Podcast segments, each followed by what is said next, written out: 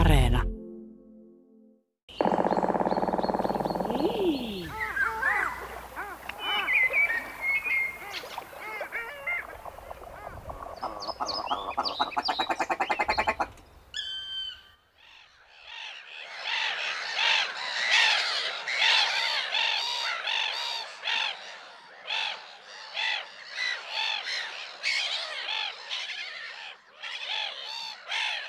Onnetar on suosinut meitä antamalla mahdollisuuden moneen otteeseen tutkia ja kuvailla kirjoittajien naurulokiksi kutsumaa lintua.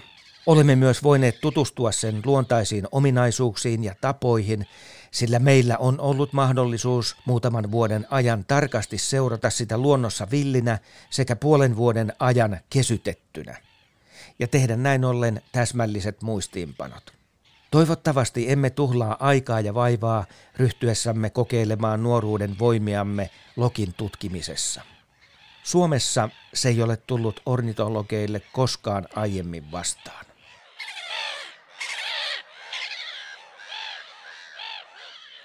Kaksi nuorta miestä on piiloutuneena ruovikkoon reheväkasvuisen järven rannalla Paraisten Lemlahden saarella.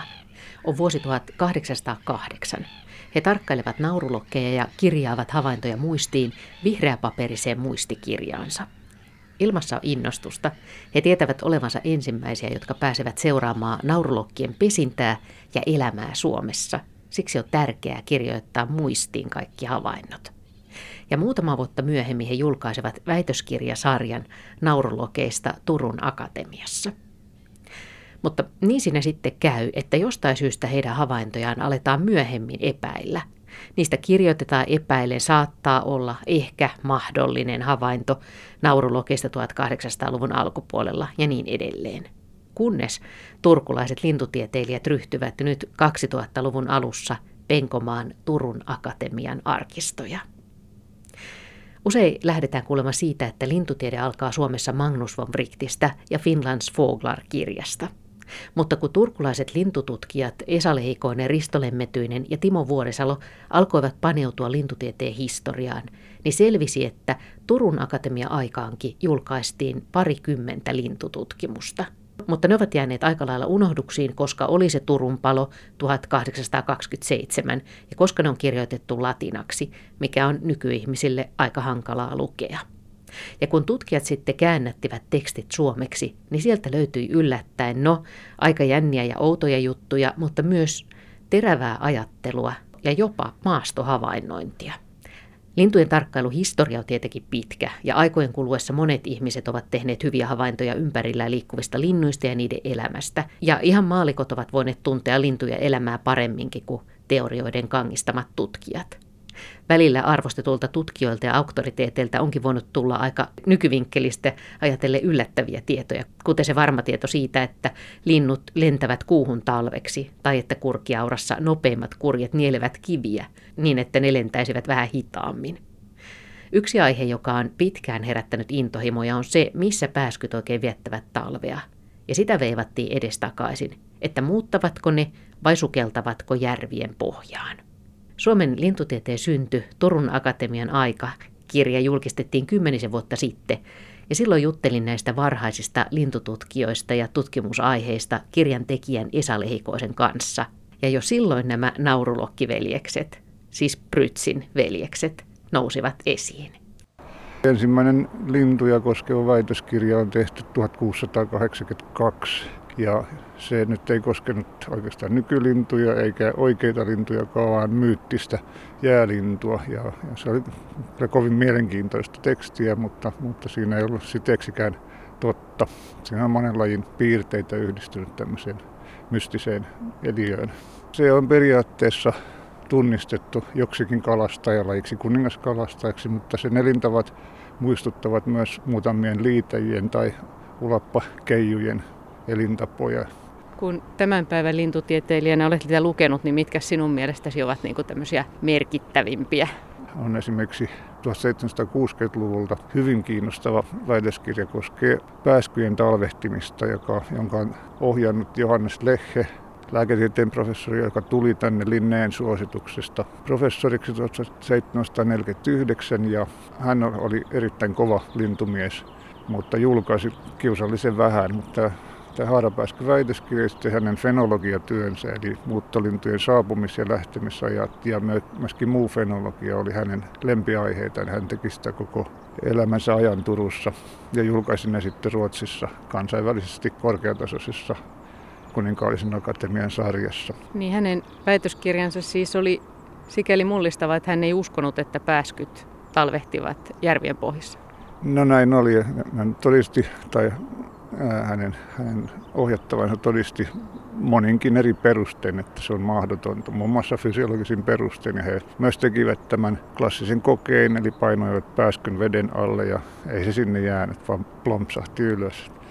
Eli ei pärjännyt sukelluksissa. Mutta sillä lailla siis silloin uskottiin? Hyvin yleisesti uskottiin ja siihen oli kovia auktoriteetteja osasyynä, että uskottiin tähän mudassa talvehtimiseen. Muun muassa Karline oli suurimman osan elämäänsä sitä mieltä, että pääskyt talvehtivat järvien pohjamudissa, kiurut Skånessa kivien alla ja niin edelleen. Eikö se ollut niin, että hänellä oli hyvä havainto siitä, että minkä takia ne kertyvät syksyllä vesien äärelle? Et ei suinkaan, että ne aikovat siitä kohta sinne veden pinnan alle sukeltaa, vaan koska sieltä vedestä nousee lämpöä. Aivan joo. Siis ruoikoissa yöpyminenhän on, niin kuin nykyisin kaikki harrastajat tietävät, on hyvin yleinen tapa pääskyillä ja kottaraisilla. Ja se on selvästi lämpimämpi paikka ja lisäksi sitten vesistöjen lähellä on usein paljon ruokaa, jota voi siinä ennen seuraavan päivän muuttoa tankata ja sitten yöpyä lämpimässä. Palataan vielä sitten niihin muihin merkittäviin tutkimuksiin, joita tältä ajalta löytyy. No yksi sellainen, joka on unohtunut tai hylätyn havainnon sisältävä työ on 1211 vuodelta, jolloin Prytzin veljekset väittelivät naurulokista, joka asusti heidän mukaansa tuossa Turun lähellä Paraisilla.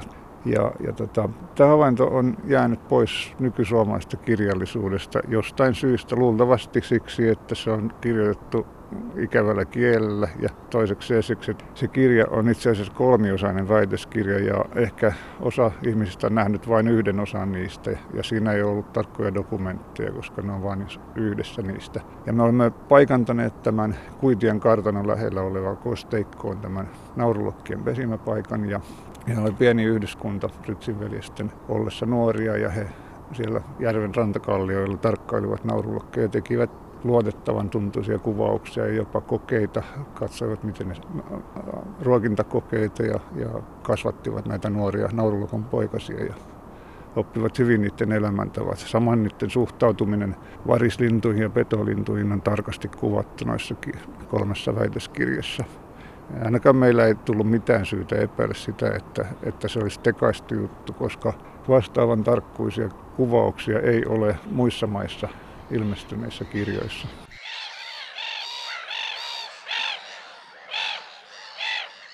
Prytzin veljesten naurulokkiväitöskirjat löytyvät nykysuomeksi käännettynä tästä lintutieteen syntykirjasta. Ja vanhempi veli Lars Johan on niissä preeses, mikä oudonkuuloinen sana tarkoittaa ohjaajaa. Ja useimmiten ajan tavan mukaan ohjaaja kuulemma myös kirjoitti tekstit. Mutta havaintoja ja maastohommia veljekset tekivät kyllä yhdessä.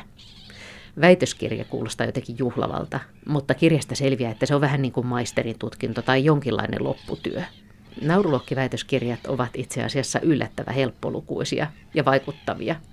Tekstissä kuvaillaan naurulokkien juomista, ruokailua, saalistustapoja, miten ne puolustautuvat varisten tai varpushaukahyökkäyksiltä, että ne ovat tuulessa aina nokkatuuleen päin, että ne hyötyvät parvista. Siinä kerrotaan, missä asennossa ne nukkuvat, miten laskeutuvat. Kaikesta huomaa, että maastossa on oltu paljon. Ja varmaan välillä on soudeltukin, koska jossain kohdassa puhutaan järven rehevyydestä, joka tekee soutamisen hyvin vaikeaksi. Ja sitten kuvataan sitä, miten ärhäkästi lokit puolustautuvat, kun joku lähestyy niitä veneellä.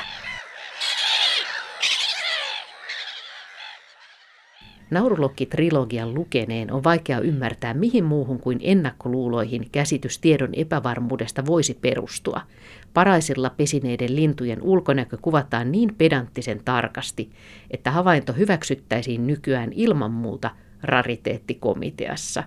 Näin kirjoittajat toteavat teoksessa lintutieteen synty ja haluavat päättäväisesti auttaa veljesten maineen palauttamisessa, nyt 200 vuotta myöhemmin. Luonnon tutkimusta rakastavan ja sen parissa työskentelevän on hyvä painaa muistiin ja kirjata ylös tarkat kuvaukset näkemästään. Näin Prytzin veljekset kirjoittavat Naurulokki-väitöskirjassa, ja tämä lainaus sopii myös tuoreeseen jälkinäytökseen, joka edelleen vahvistaa veljesten maineen palautusta.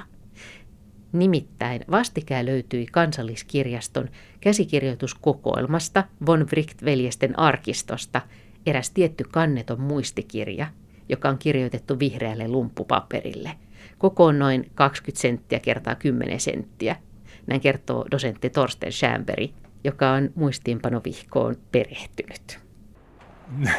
No se on sattuma siinä mielessä, että tämä von Wright-veljesten projektin yhteydessä niin kun tutkin erilaisia arkistoja ja hain tietoja, kaikki mahdolliset tiedot, mitä olin pystyn löytämään, ja silloisessa yliopiston kirjastosta, nykyään Kansalliskirjastosta, löysin von Wright-veljesten arkistosta yhden anonyymi muistinpanokirjan, jossa oli muistinpanoja 161 sivua, jokainen sivu koski vain yhtä lajia, ja siitä puuttui kannet ja ei ollut mitään esilehtiä.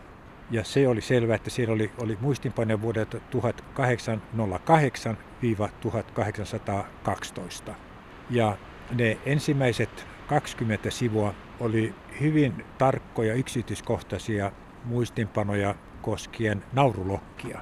Ja juuri tämä naurulokkitietojen perusteella mielestäni ne täytyy olla Prytz-veljesten tekemiä tai jommakumman. No, mulla ei ollut aikaa siihen puuttua, mutta nyt tarjoutuu semmoinen mahdollisuus tämän, kun minusta 1.3.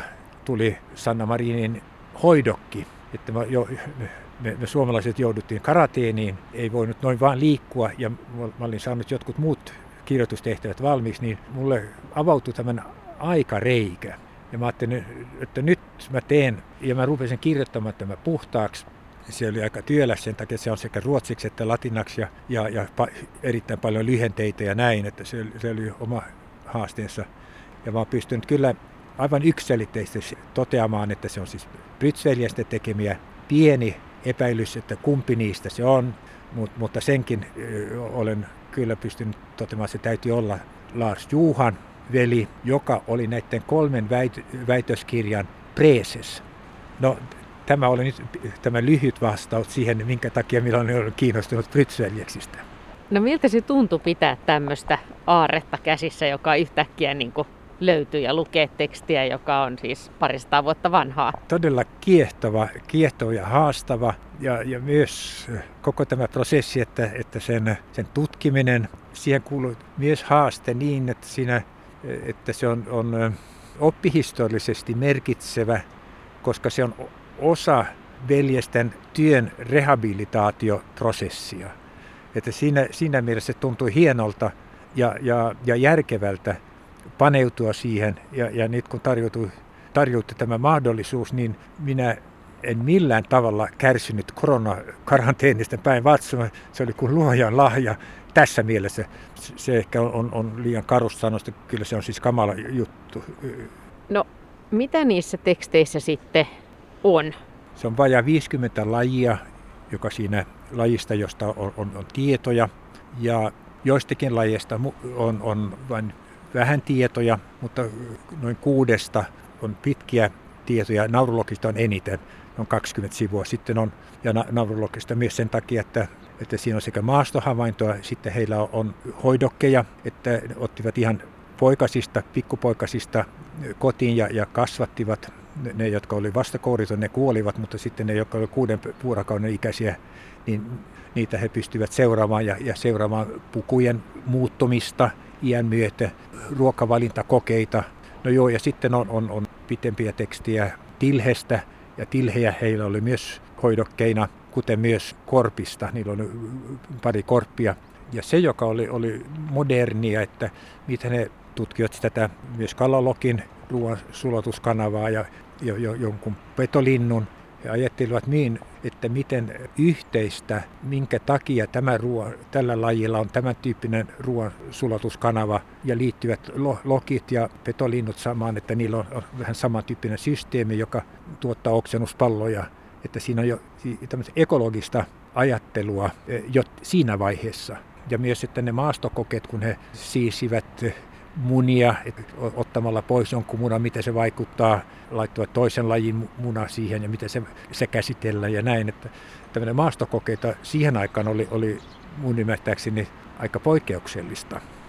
Ne muistinpanot, jotka on vuodelta 1812, ne ovat kaikki tai ainakin pääosin Ruotsista. Silloin tämä Lars Johan Prytz, niin hän kävi, tiedetään muista lähteistä, että hän kävi Ruotsissa ja hän siinä tulee joitakin muita lajeja vastaan. Ja siellä on yksi muistinpano, joka on osoittautunut aika jännäksi siinä mielessä, että hän kävi retkellä Mielanjärvellä ja parilla semmoisella luodolla tai saarella, jossa törmäpääsky pesii. Se ei ollut niin poikkeuksellista, mutta se, joka on aika merkittävää, että hän löysi siellä myös törmäpääskypesiä liitteiden kivien alla. Ja nyt tämä oli mulle tuttu lapsuudesta, nuoruudestani Etelä-Pohjanmaan saaristosta. Ja nyt sattumoisin, niin törmäpääsky on Ruotsissa, Ruotsin BirdLifein organisaation vuoden lintu, inventointilintu. Että yritetään selvittää sen levinneisyyttä Ruotsissa. Ja kirjoitin tästä löydöstäni vastuuhenkilöille ja kysyin sitten, että miten yleistä se on niin, että törmäpääsky Ruotsissa pesii myös liitteiden kivien alla? Niin vastaus oli, että se oli hänelle täysin tuntematonta. No sitten mä heti sanoin, että kerron, että minkälaisia kokemuksia mulla on Kristiina-kaupungin saaristosta. Siellä teini-iässä minä löysin Padita-luodolta myös liitteiden kivien alta törmäpääskyn pesiä ja kuvasi niiden. Hän halusi tietää tarkemmin, että minkälaisia ne olivat ja mä kerroin ne hänelle. Ja, että siinä mielessä tämä pieni muistinpano vuodelta 1812, niin tässä perspektiivissä se viehättää aivan suuresti tämä kaari, tiedon kaari, että hyvin kirjoitettu sana, se elää yli vuosisatojen ja näin tässäkin tapauksessa. Parvessa elävien lintujen on havaittu olevan suulaampia ja ikään kuin jatkuvasti puhelevan keskenään. Tämä sopii erityisen hyvin myös meidän lintuumme, joka tuskin on hiljaa edes levätessään tai uidessaan. Päätoimessaan eli lentäessään se pitää jatkuvasti korkeaa, terävää ja naukuvaa ääntä, joka on epämiellyttävää ja suhteessa linnun kokoon varsin kovaäänistä. Jos siis yksikin äänekäs lintu käy korviin, on helppo arvata, miltä kuulostaa huutamalla ja metelöimällä kilvoittelevan ja suureen ääneen kirkuvan parven raju vihanpito. Mikä verran näistä veljeksistä tiedetään, että miten he niin kuin esimerkiksi kiinnostu linnuista tai minkälaisia he olivat? Puhutaan siis oikeastaan kahdesta veljeksestä ja tämä kiinnostus alkoi hyvin varhain, että tämä väitös tapahtui 11, mutta he aloittivat nämä työt jo 1008. Eli se on siis nyt tavallaan siis ensimmäinen varmistettu havainto naurulokista Suomesta, joka nuorentui nyt sitten muutamalla vuodella. Ja silloin tämä Lars Johan, hän oli syntynyt 1789 ja 08 hän oli vasta 19-vuotias. Ja hänen veljensä oli 16-vuotias. Että hyvin varhaisessa iässä ne aloittivat nämä hommat. Ja siinä väitöksessä, siinä tekstissä kävi ilmi, että mielestäni hämmästyttävän kirkkaasti ajatteleva ja kriittisesti ajatteleva henkilö, joka tunsi varhaisemman tiedon eri lähteiden kautta ihan Aldrovandista ja oikeastaan antiikista lähtien ja käy sen läpi. Ja se tutkimusote oli ihan timanttinen. Nythän tämä koko draama tavallaan alkaa siinä Paraisilla Lemlahden saaressa olevassa Kuitian tilalla. Ja sehän tunnetaan 1400-luvulta ehkä varhaisemminkin. Ja siinä oli Flemingien tila. Siihen tuli Kreutze ja Falkenberg ja Bell, von Bell ja Baner. Ja sitten 1777 niin sen tilan nosti tämmöinen von Mell, josta tuli Suomen ensimmäinen yliopistoapteekkari Turkuun. Ja tämä Prytzien äiti oli oma sukunimensä oli von Mell. Ja tämä Lars Johan meni naimisiin arkkipiispa Tengströmin tyttären kanssa, Runebergin toisen tyttären. Ja heidän äitinsä saavutti hyvin korkean iän ja oli leskenä 40 vuotta. Ja tämä äiti hoiti sen tilan hyvin pitkään, ennen kuin se tuli sitten Herlinien sukuun, ja jossa se edelleen on, tämä Kuitian tila. Siinä oli silloin tämä niin sanottu Tresken, tämmöinen rehevä matala järvi, johon naurulokki oli silloin asettunut pesimään. Se on tietenkin kiinnostava tietää, mistä he silloin jo siinä vaiheessa tiesivät niin paljon tästä naurulokista, että totesi, että he toteavat, että se on ensimmäistä kertaa, kun se on tavattu Suomesta tiettävästi. Ja tämä oli ennen sitä, Suomihan oli osa Ruotsia, ja he ilmoittavat, että naurulokki tunnetaan entuudestaan vaan Skånesta, ja oliko se nyt Gotlannista tai Ölannista. Että tämä oli uusi paikka, jonne se oli asettunut. Että sillä oli pieni yhdyskunta, ehkä parikymmentä paria.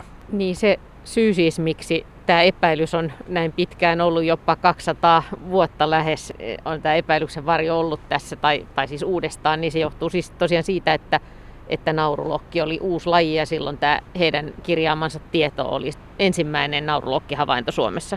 Joo, ja ilmeisesti siihen vaikutti myös se, että sehän on ollut ominaista kyllä naurulokille, että se saattaa ilmaantua, asettua, ja sitten se yhdyskunta yhtäkkiä häviää.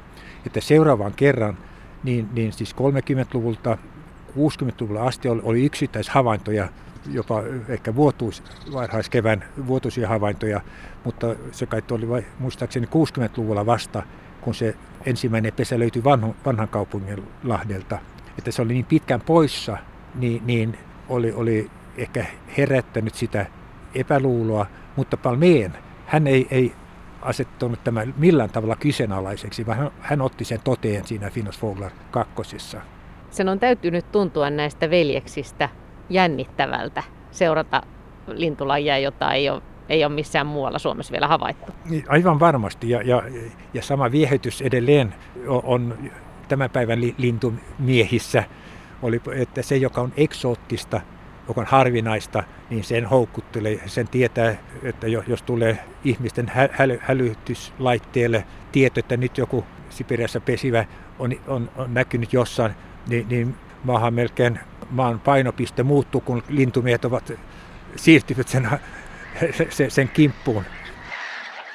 Vain harvat linnut kykenevät ääntelemään niin monin tavoin ja ilmaisemaan erikoisia havaintojaan ja halujaan niin tarkasti tahtomallaan tavalla kuin lokkimme. Se kokeilee saman yksinkertaisen äänen monia variaatioita ja modulaatioita lennellessään kaikessa rauhassa lammen yllä turvassa vaaroilta. Yrittäessämme parhaamme mukaan ilmaista tuota kitisevää ja terävää ääntä irr. Emme kuitenkaan pysty tavoittamaan sitä kyllin tarkasti. Niin pitkälle kun mä sen pystyn asettamaan sen ajan tietoon, niin se oli todella modernia. Ja ne uskovat näkeväänsä. Ne myös perustelevat sitä, että nämä, kun ne ovat käyneet, siinä väitöskirjassa käy ilmi, että käyneet läpi nämä vanhojen auktoriteettien tekstejä, toteavat, että suurella vaivalla sitä on saatu aikaiseksi, mutta tämmöinen varttuneempi tutkija, hänellä ei myöskään ole aikaa lähteä noin vaan luontoon katsomaan lintuja, vaan se on sen nuoremman polven aloittelijan tehtäviä kerätä dataa, mutta se pitää tehdä todella ennakkoluulottomasti ja tehdä niistä tarkat muistinpanot, että mitä on todella nähty. Että sen takia sun pitää kuvata sitä tutkittavaa, sen ulkonäköä. Ne tiedostivat hyvin tarkasti, miten se ulkonäkö muuttuu iän mukaan, vuoden ajan mukaan, ja kaikki nämä pitää huomioida ja sukupuolen mukaan ja näin. Ja tämä pitää dokumentoida niin, että sä tiedät, mistä sä puhut. Ja koska samasta lajista on ollut niin monta nimikettä tarjolla jo niin, että jopa nimi pitää tarkentaa. Ja tavallaan se kuva, mitä mä saan tästä tekstistä on, että se on harvinaisen selkeästi ajatteleva henkilö, joka on kirjoittanut sen tekstin. Ja nyt sitten, kun pystyn näkemään nämä ihan primaariset muistinpanot, niin ei ole minkäänlaista epäilystä, että nämä latinaksi kirjoitetut väitöskirjat, se on kova data ja se on juuri Prytzien tekemä. Ja kun mä ajattelen, kuka on kirjoittanut nämä muistinpanot, niin se on kirjoitettu passiivi, ei minä muodossa. Mutta kun yritin sitten vakuuttaa itsenne, kumpi näistä veljeksistä on näitä kirjoittanut, niin löytyy Tilhestä, löytyy yksi semmoinen sen vaihe, että heillä oli 3 tai 4 tilheä, niillä oli kreikkalaiset, se oli alfa ja beta ja gamma, ja oliko nyt ypsilon se neljäs, mahdollisesti ypsilon. Ja sitten siinä lukee, kun Adolf soitti viulua, niin miten tämä alfa, miten se reagoi. Eli silloin se täytyy olla niin, että se on Lars Johan, joka on kirjoittanut tämän tiedon. Ja tämä voin kyllä vakuuttaa, että tämäkin pienen yksityiskohdan löytäminen, sekin oli riemun hetki. Näin dosentti Torsten Stjernberg kertoili muistikirjasta, joka on vastikään löytynyt von Wright-veljesten arkistosta Kansalliskirjaston käsikirjoituskokoelmasta. Ja miten se on sinne päättynyt, sitä ei kukaan tiedä. Mutta Torsten Stjernberg kertoo, että Magnuksen päiväkirjoissa, Magnus von Wrightin päiväkirjoissa siis kerrotaan, että hän antoi talvella ja keväällä 1847 yksityisopetusta piirustuksessa Anna-Maria Prytzille, joka oli Lars Johan Prytzin tytär, niin että ehkä tytär välitti myös kirjan toiselle legendaariselle lintututkijalle Magnus von Wrichtille. Suomen lintutieteen syntykirjasta löytyy joitain Lars Johan Prytzin elämänvaiheita tämän naurulokitutkimuksen jälkeen. Hän valmistui lääkäriksi Upsalassa, mutta palasi Turkuun, paneutui sitten myös kasvitieteeseen. Kävi pitkällä tutkimus- ja kasvien keruumatkalla Lapissa. Nimitettiin Saarijärvelle piirilääkäriksi, mutta hän ehti olla siinä hommassa vain 2 vuotta ennen kuin kuoli 34-vuotiaana lavantautiin matkalla Turkuun. Ja että hänet haudattiin sitten sinne lapsuuden kotikulmille Paraisille. Pikkuveli sen sijaan eli aika pitkän elämän yli 70-vuotiaaksi ja ehti nähdä Turun palon ja valokuvauksen tulon. Hänestä nimittäin löytyy valokuva, jossa hän on kyllä ajantavan mukaan aika tuimailmeinen iäkäs herrasmies. Ja on hauskaa ajatella sama mies 16-vuotiaana tarkkailemassa innoissaan naurulokkeja ruovikon kätkössä. Mutta niin ainakin voi kuvitella, että hän varmaan ilahtuisi, jos tietäisi, että lintukollegat täällä 200 vuoden päässä tulevaisuudessa arvostavat heidän nuoruuden naurulokkitutkimuksiaan. Emme ole niin itsevarmoja tai ylpeitä, että uskoisimme kykenevämme kuvaamaan tämän linnun täydellisesti ja kaikilta osin. Emme kuitenkaan ole luopuneet etukäteen toivosta, vaan uskomme, että kuvaamalla tarkoin naulokkia ja täydentämällä joillakin uusilla havainnoilla tietämystä sen elintavoista voimme jossain määrin hyödyntää ornitologian harrastajia. Sen vuoksi olemme rohjenneet ryhtyä kaikin voimin ponnistelemaan näiden seikkojen perinpohjaiseksi selvittämiseksi. Pyydämme sinulta, hyvä lukija, että et kääntäisi selkääsi huomioillemme. Vaikka monet halveksisivatkin, sillä luonnontarkastelussa mikään ei ole tarpeetonta.